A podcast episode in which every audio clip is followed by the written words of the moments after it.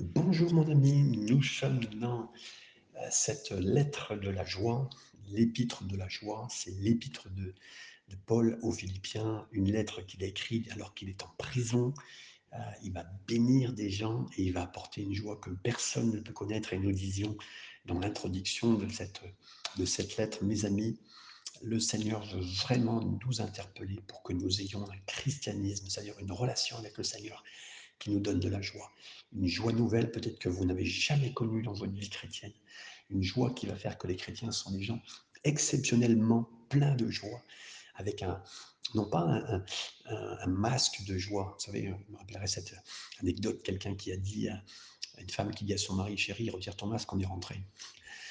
Non, c'est pas ça du tout, mes amis. La joie, elle est vraiment sur nos cœurs. On n'a pas quoi que ce soit. Au contraire, aucune, aucun, aucun masque sur nos visages, aucune, euh, comment dire, euh, et c'est non plus, on ne doit pas se forcer pour la joie. Il y a une dimension qu'on trouve dans le Seigneur, qu'on trouve dans l'épreuve, qu'on trouve dans une façon de penser, qu'on trouve parce que Jésus change nos cœurs, parce que Dieu change nos cœurs, mais on le trouve au cœur de nos difficultés, au cœur de nos prisons, et c'est ce passage, c'est ce livre qui nous enseigne à cela. On était arrivé au verset 9 que nous reprenons ensemble. Il nous est dit, et ce que, et ce que je demande dans mes prières, c'est que votre amour augmente de plus en plus.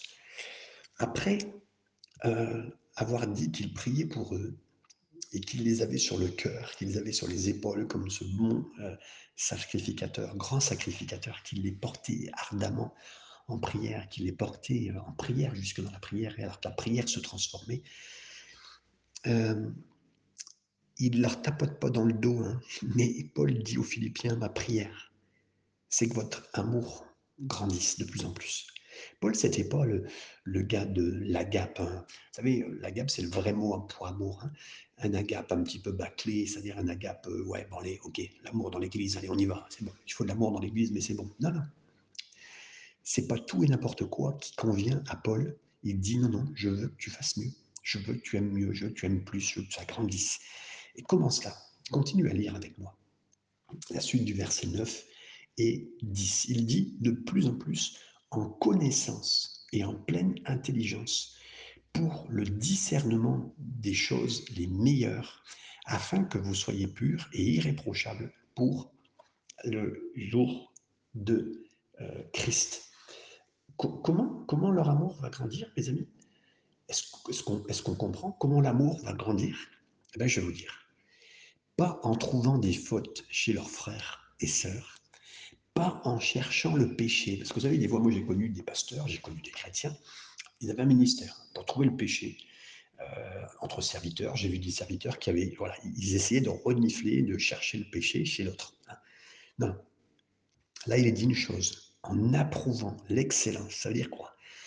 Ça veut dire que nous grandissions en disant, ben, je vais glaner de ce qui est bon dans ce ministère, dans ce frère dans ce livre, dans cet enseignant, dans ce parent, dans cette personne, dans cette personne. Cette personne-là est un modèle pour moi. Et puis, ce modèle pour moi, c'est la nature de Jésus. Ah, cette personne-là, quand elle rencontre les gens, elle aime tellement les gens. Ah, les gens dans ce service d'accueil, ils sont tellement bons quand ils, sont, euh, ils accueillent les gens.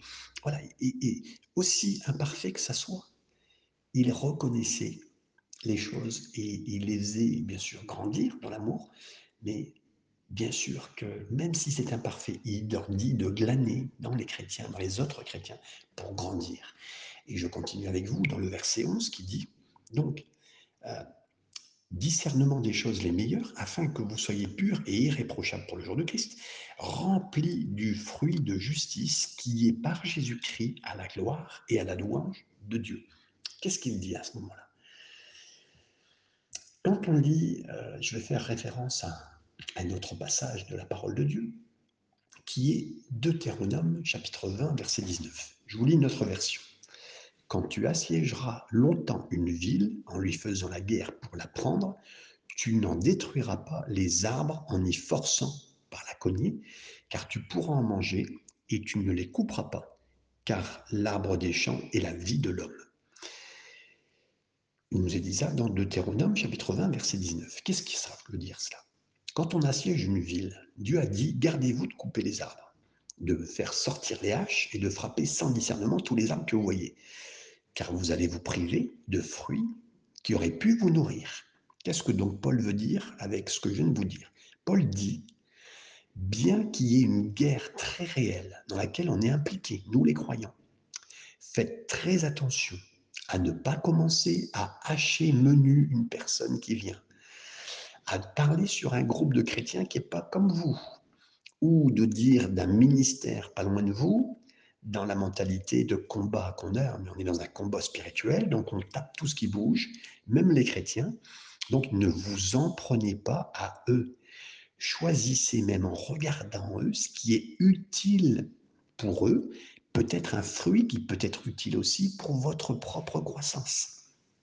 Les croyants charismatiques, si vous les croisez un jour, peut-être charismatiques différents de nous, qui sont super open pour un tas de choses, qui sont ouverts pour être beaucoup plus dans la louange, l'adoration, plus que vous, euh, qui sont en train de danser à certains moments que vous ne feriez même pas. Peut-être, et là je parle aussi en regardant les, croyants peut-être les plus pauvres à vos yeux, vous diriez, ah bah oui, certains protestants, euh, ils sont euh, à regarder, à lire beaucoup de choses. Mais mes amis, regardez tout ce qui est une force chez ces hommes et ces femmes et prenez ces forces pour vous en nourrir vous-même. S'ils sont très ouverts, ben soyez plus ouverts que vous l'êtes. Si vous êtes, s'ils sont beaucoup plus à regarder, à scruter la parole de Dieu, à chercher les choses précises, mais faites comme ça. Il y a tellement de choses qui sont des bons exemples chez des groupes de croyants différents. Et peut-être s'il y a même des nouveautés, des nouvelles églises qui sortent, des nouveaux mouvements, des nouveaux styles de ministère, mais ne vous prononcez pas, c'est pas du. Hein, n'est-ce pas, vous de vous prononcer sur quoi que ce soit comme pratique, comme doctrine, même des fois, euh, nous qui sommes les pentecôtistes, hein, pour certains, euh, tout ce qui était nouveau, on les a affublés de noms, euh, tout ce qui était ancien, on les a ridiculisés, ça marche plus les évangéliques, ça marche plus ceci. Mes amis, mes amis, mes amis, cherchons les forces de toutes ces personnes qui sont autour de nous et faisons notre force de ce qui sont dans ces personnes par la grâce du Seigneur. C'est ce que Paul dira. Verset 12, je continue avec vous. Je veux que vous sachiez, frères, que ce qui est arrivé à plusieurs euh, contribue au progrès de l'évangile, a, a contribué. Juste pendant que Dieu, écoutez bien, utilisait l'arme, c'est-à-dire la fronde qui était dans la main de David, quand ça a été une cruche dans la main de Gédéon, Dieu l'a utilisé. Quand ça a été un bâton dans la main de Moïse, Dieu l'a utilisé. Et là, Dieu utilise même les chaînes qui sont sur les mains de Paul. C'est pas surprenant que les chaînes euh, qui sont là ont ouvert la porte pour parler à des gens qui, autrement que dans cet endroit, n'auraient jamais entendu la parole de Dieu à cette heure de la journée. Hein. Vous voyez, c'est quand une femme s'accroche peut-être à un moment difficile avec son mari. C'est quand un employé, il se dit, ah ben tiens, moi je refuse de parler euh, dans le dos de mon, patron, je fais pas ça. Un, lycéen, il se soumet volontairement à ses parents. Euh, et, même, voilà, une épouse, elle dit, voilà, c'est difficile avec mon mari, je reste soumis quand même. Un employé, un lycéen, qui, se, qui fait, qui se place dans la parole, qui se place dans la soumission qu'il doit dans les instants où il est, même si c'est compliqué. Et là, parce qu'il est soumis là, parce qu'il fait ce qu'il faut, mais il partage la raison pour laquelle il est comme cela. C'est qui qui est au-dessus de lui? Je suis convaincu des fois que les ennuis, les défis, les problèmes auxquels on est confronté sont conçus sur mesure pour faire une seule chose, permettre d'attirer les autres à Jésus les encourager vers Jésus. Quelqu'un dira, mais vous savez, mon fardeau en ce moment-là, c'est bien ce que vous me dites, mais c'est trop lourd pour moi. Écoutez bien, Dieu ne vous tentera pas au-delà de votre capacité. 1 Corinthiens 10, 13. Dieu ne joue pas avec certains favoris qui portent plus et d'autres moins. Non, non. Il vous a mis dans un certain emprisonnement. C'est parce qu'il vous y a préparé. Et on a crié au Seigneur, il va nous donner tout, son, tout ce dont nous avons besoin pour le traverser, pour traverser cette épreuve. Et j'aimerais vous dire, mes amis, il n'a pas dit qu'il nous oublierait. Il a dit, comme ce vieux chant disait, allons de l'autre côté, passons de l'autre côté, comme il a dit à ses disciples. Et je veux croire que vous passerez l'épreuve, la prison, la maladie, la difficulté par laquelle Dieu vous a fait passer. Et vous passerez avec Jésus vainqueur en vous. Verset 13, en effet, dans tout le, prétoire et partout ailleurs, nul n'ignore que c'est pour Christ que je suis dans les liens. Alors là, Paul il rappelle, il dit mon plan à moi, mon plan à moi, c'était d'aller à Rome, Paul dit. Hein. Mais Dieu, il a une meilleure idée, il a un meilleur plan. Mes amis, dites Amen, Dieu a un meilleur plan. Dieu a un meilleur plan. Il m'a apporté à Rome sous la forme comment ben, Des soldats qui m'ont été enchaînés 24 heures sur 24. Toutes les 6 heures, il y avait un autre gars qui devait venir. Et tous, sont, ils sont sauvés quand on lit dans le livre de Romains il dira que les membres de la garde prétorienne se sont convertis et certains se sont retournés au palais. Ils ont influencé même le cœur du système romain. Et mes amis, Dieu vous a mis dans un endroit qui va être influencé par la présence de qui vous êtes, avec Jésus dans une épreuve. Et peut-être que c'est un quartier complet qui peut être changé parce qu'il y a eu juste une personne qui est là dans la, lumière. C'est vous la lumière dans les ténèbres. C'est vous la personne dans, l'hôpital. C'est vous la personne dans ce travail-là, dans la chaîne. Euh, même dans la chaîne euh, de, euh, vous savez, les, chaînes difficiles de, des, des usines, c'est là où Dieu vous a placé, et je le crois, qu'il l'a fait, mes amis, et vous a placé là. Et même c'était peut-être dans un endroit difficile, vous êtes à, Pôle emploi ou dans un endroit où vous devez chercher de l'argent et c'est difficile pour vous, euh, vous êtes à la retraite, c'est compliqué. C'est parce qu'en fait, Dieu veut que vous soyez dans cet endroit-là, de passage vers un, employé peut-être de, de cette administration, ou peut-être des gens qui sont derrière vous, qui attendent leur retraite aussi, qui n'ont pas touché. C'est là où le Seigneur vous place. Verset 14. Il nous est dit, et la plupart des frères dans le Seigneur, encouragés par mes liens, ont plus d'assurance pour annoncer sans crainte la parole. Waouh En plus d'avoir fait ça, d'avoir amené les âmes au Seigneur, ça a donné, mes amis, une force incroyable. Il avait des soldats romains qui sont sauvés. Maintenant, il dit, je suis plus avec vous, euh, mais il y a d'autres personnes à Philippe qui prennent la relève. Il parle de l'évangile. Il dit, moi, je suis peut-être plus là, mais il y a des gens, j'ai confiance dans l'œuvre du Seigneur, que ce que j'ai commencé, le Seigneur va le continuer. Il y a des gens qui vont prendre ma place. Et euh, merci Seigneur, parce qu'il y aura des gens qui vont intervenir derrière ce qu'on a fait, qui vont prendre place. Le ministère, il y aura un cran plus haut, même dans l'absence de Paul. Le Seigneur va continuer. Et les gens vont être encouragés par ce que nous avons fait, par le service parmi les Romains, les témoignages qu'on a apportés, mais même d'autres ministères entendent parler de, de, nous et sont encouragés en disant, ben, lui, il passe à travers, ben, le Seigneur va me bénir aussi, ben, il va faire le travail. Le verset 15, Paul continue en disant, quelques-uns, il est vrai, prêchent Christ par envie. C'est étonnant hein, d'entendre ça. Paul parle de cela, il dit, ben voilà, il y a des gens au milieu de nous, hein, il dit, il y a des prédicateurs, il y a des pasteurs connus, dans les mouvements, tous les mouvements qu'on peut connaître. Il y en a qui, certains qui prêchent l'évangile en mon absence. Il dit, voilà, ils exploitent même la situation par envie, parce qu'ils savaient qu'ils prenaient la place de Paul. Il déclare, peut-être qu'il faisait probablement référence à ceux qui prêchaient des règles, hein, des règlements, parce que Paul, vous savez qu'il était très clair vis-à-vis -vis de ce légalisme, de la, la religiosité, il est très clair. Il y a des gens qui prêchent. Il continue, verset 15 et 16, il dit, et par esprit de dispute, dispute entre, entre pasteurs, dispute entre prédicateurs. Mais d'autres le prêchent aussi avec des dispositions bienveillantes. Et le verset 16 continue, puisqu'il faut bien lire tout l'ensemble. Ceux-ci agissent par amour, sachant que je suis établi pour la défense de l'évangile. Donc il dit, le mot ici, c'est le mot c'est euh, des contentions. Il y a des contentions. Ça signifie que euh, des, sollicitations, politiques. Il y a des gens, il y a des gens qui prêchent l'évangile, il y a des gens qui serrent des mains. Vous savez comment on fait pour la politique. Paul dit qu'il y a certains qui prêchent le Christ pour accroître leur influence, leur propre influence en tant que pasteur.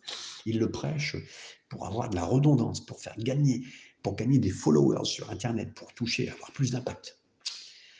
Euh, et, ce style d'évangile était déjà présent. Hein donc, euh, il en parle. Il dit qu'il prêchent bien, bien sûr, mais il a tout un mélange autour de lui.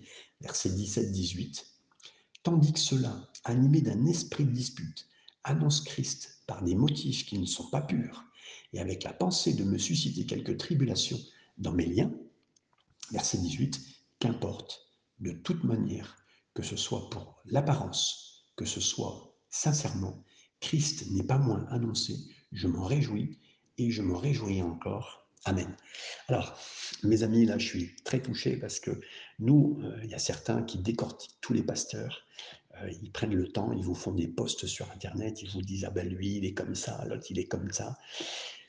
Paul, à la fin de sa vie, alors qu'il est en prison, alors qu'il n'est pas bien, euh, il dit Même si certains prient Christ pour des motifs qui sont mauvais, même s'ils sont égoïstes, même s'ils font, ils font, ils ont des disputes entre eux, s'il y en a qui gagnent, gagné juste de la popularité, il dit, je me réjouis quand même, parce qu'on parle de Christ. Waouh, c'est une pensée radicale, mes amis, c'est une pensée radicale. Si je pouvais penser plus comme ça, je me, je me repens hein, de penser comme ça, mais je, je, si je pouvais penser plus comme Paul à cet instant, dit Seigneur, et regardez l'église où vous êtes, regardez l'église autour de vous, dites Seigneur, si juste Christ peut, peut être Bien sûr, on est d'accord. Christ crucifié, Christ, euh, il faut bien sûr penser ça. Mais à partir du moment où Christ est prêché, c'est important, il le dit, il le pense, il avance sur cette pensée radicale. Versets 19 et 20. Car je sais que cela tournera à mon salut grâce à vos prières et à l'assistance de l'Esprit de Jésus-Christ, selon ma ferme attente et mon espérance que je n'aurai honte de rien, mais que maintenant, comme toujours, Christ sera glorifié dans mon corps avec une pleine assurance soit par ma vie, soit par ma mort. Ici, mes amis, je continue, mais c'est incroyable comment il est.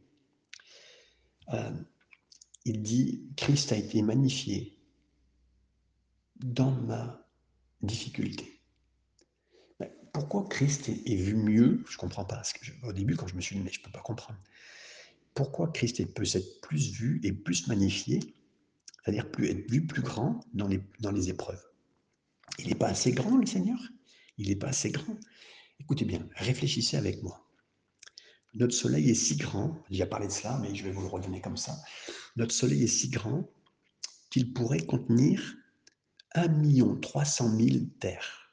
Par contre, le soleil, il peut être éclipsé par une étoile qui s'appelle Antares. Et Antares pourrait contenir 64 soleils. Mais Antares, c'est vraiment, excusez-moi l'expression, du pipi de chat par rapport à Hercule, qui pourrait contenir 100 millions d'Antares. Et si je continue, Hercule, mes amis, cette, cette autre planète, elle pourrait, par rapport, euh, elle est rien, elle est un petit point par rapport à Epsilon, la plus grande étoile connue qui pourrait contenir 300 millions d'Hercule. Donc ces objets sont énormes, mes amis pourquoi semble-t-il si petit quand on les regarde dans le ciel, dans la nuit comme ça, avec une grande, avec une, euh, observatoire Pourquoi ça semble si petit? Parce qu'on est si loin. Et nous utilisons donc un télescope pour les grossir et les, les rapprocher de nous. Vous savez, les gens sont si loin de Jésus. Qu'est-ce qui va les rendre plus clairs, mes amis, pour eux? Qu'est-ce qui va les faire voir que euh, Jésus est bien plus grand que ça? Parce que s'il voit que nous marchons, que Jésus marche avec nous, qu'il subvient à mes besoins à travers le télescope de nos difficultés, si cela est vrai, si Christ est magnifié, c'est-à-dire vu plus grand, dans nos moments difficiles, parce que les gens ne se souviennent pas des moments, hein, ils se souviennent plus des moments difficiles. La chose la plus logique que nous puissions faire dans ces moments-là, c'est de faire ce que Paul a fait, c'est se réjouir. Et j'avais quelqu'un au travail qui me disait assez récemment, mais, mais tu as vécu tous les moments difficiles de ta vie, et, euh, là, tu t'en sors. Euh, il y a une paix sur toi, il y a quelque chose. Oui, c'est seulement grâce au Seigneur. Paul a dit, réjouissez-vous. Je continue avec vous le verset 21 qui nous dit, parce que Paul a dit, car Christ est ma vie, et la mort m'est un gain. Waouh Encore une fois, d'une façon incroyable. Euh, car pour moi, Christ, c'est ma vie, et la mort est un gain. Paul dit, vivre, c'est une richesse. Et mourir, euh, ça va être vraiment encore plus important que ce qui est sur la terre. Pourtant, sur cette terre, il y a des gens qui disent, oui, ma vie, c'est une richesse, et je laisserai tout ça à ma mort pour ceux qui sont derrière. D'accord. Certains autres vont dire, pour moi, vivre, c'est un plaisir. Mais mourir, par contre, c'est la fin, c'est le néant. Ok. Quelqu'un dira, moi, pour vivre, euh, ma vie, c'est vivre dans la renommée. Et mourir, bah, c'est laisser ma marque avec mon histoire. C'est certain ce qu'ils vont dire. Vous savez, il y a trois pyramides à Gaza que les pharaons ont dépensé des millions d'euros pour la construire de l'époque, on va dire aujourd'hui, si on devait regarder le prix de, de, cette, de ce travail, c'est multiplier des millions d'heures de travail, ce travail pour ériger afin que personne ne les oublie. Pourtant, aujourd'hui, les pyramides, elles sont toujours debout. Aucun d'entre nous ne peut nommer des hommes euh, ce qu'ils ont censé, soi-disant, immortaliser. Paul dit une chose, pour moi, vie c'est Christ. Et mourir, c'est encore mieux, car je serai avec lui. C'est un esprit incroyable, c'est un esprit unique, comme on disait tout à l'heure dans ce premier chapitre, dont nous avons besoin, des amis, en tant que croyants. Si nous voulons penser correctement et vivre joyeusement, euh, que vous soyez un homme d'affaires, que vous soyez un athlète connu, je pense à Olivier Giroud et tant d'autres chrétiens en ce moment, de plus en plus dans les milieux sportifs, tout le reste va être insaisissable autour de nous, pas satisfaisant.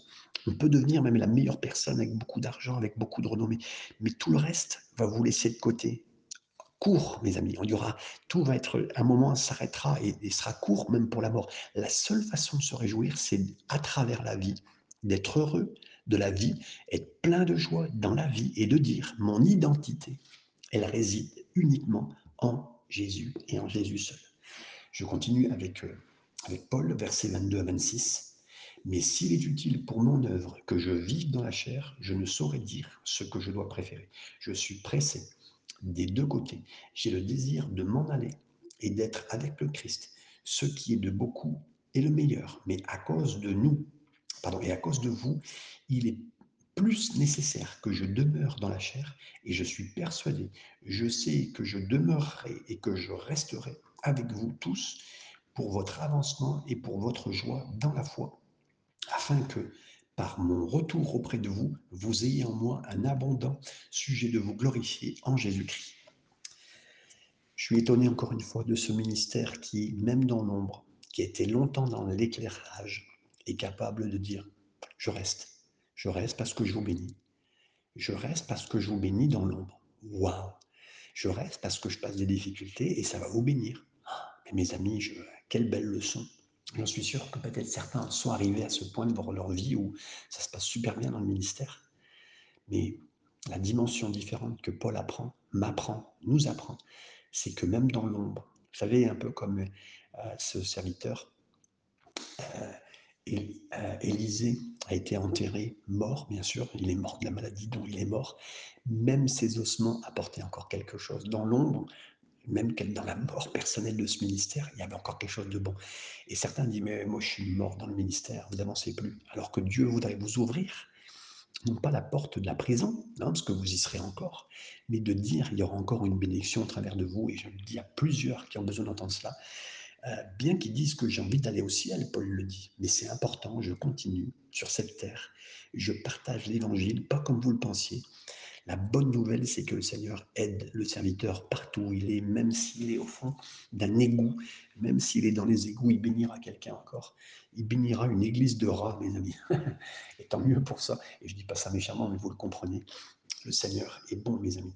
Verset 27, je continue avec vous. Seulement conduisez-vous d'une manière digne de l'évangile de Christ afin que je sois, enfin, afin que soit que je vienne vous voir, soit que je reste absent, j'entends dire de vous que vous demeurez ferme dans un même esprit combattant d'une même âme pour la foi de l'Évangile sans vous laisser aucunement effrayer par les adversaires.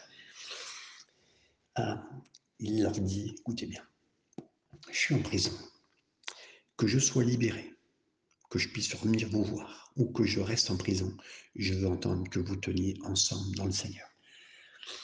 Mes amis, il est en train de leur donner la force. Il dit, vous avez vu, moi je suis en prison par la grâce du Seigneur. Et je suis prisonnier du Seigneur. Je ne suis pas prisonnier des Romains, je ne suis pas prisonnier de cette prison, je suis prisonnier du Seigneur. Seigneur a voulu que je sois là? C'est que son nom soit béni. Je vous bénis. Et mes amis, il dit voilà, soyez comme ça. Je veux que vous en teniez. Tenez ensemble dans le Seigneur. Quoi que ce soit qui se passe, tenez ensemble. C'est ce qu'il leur dit. Il leur communique cette bénédiction. Il leur communique cette force. Verset 28, il continue en disant Ce qui est pour eux une preuve de perdition, mais pour vous de salut. Continue. Euh, et cela de la part de Dieu. Donc, il dit, on vient de le voir, que je sois libéré ou que je sois, entre guillemets, euh, euh, libre, qu'importe.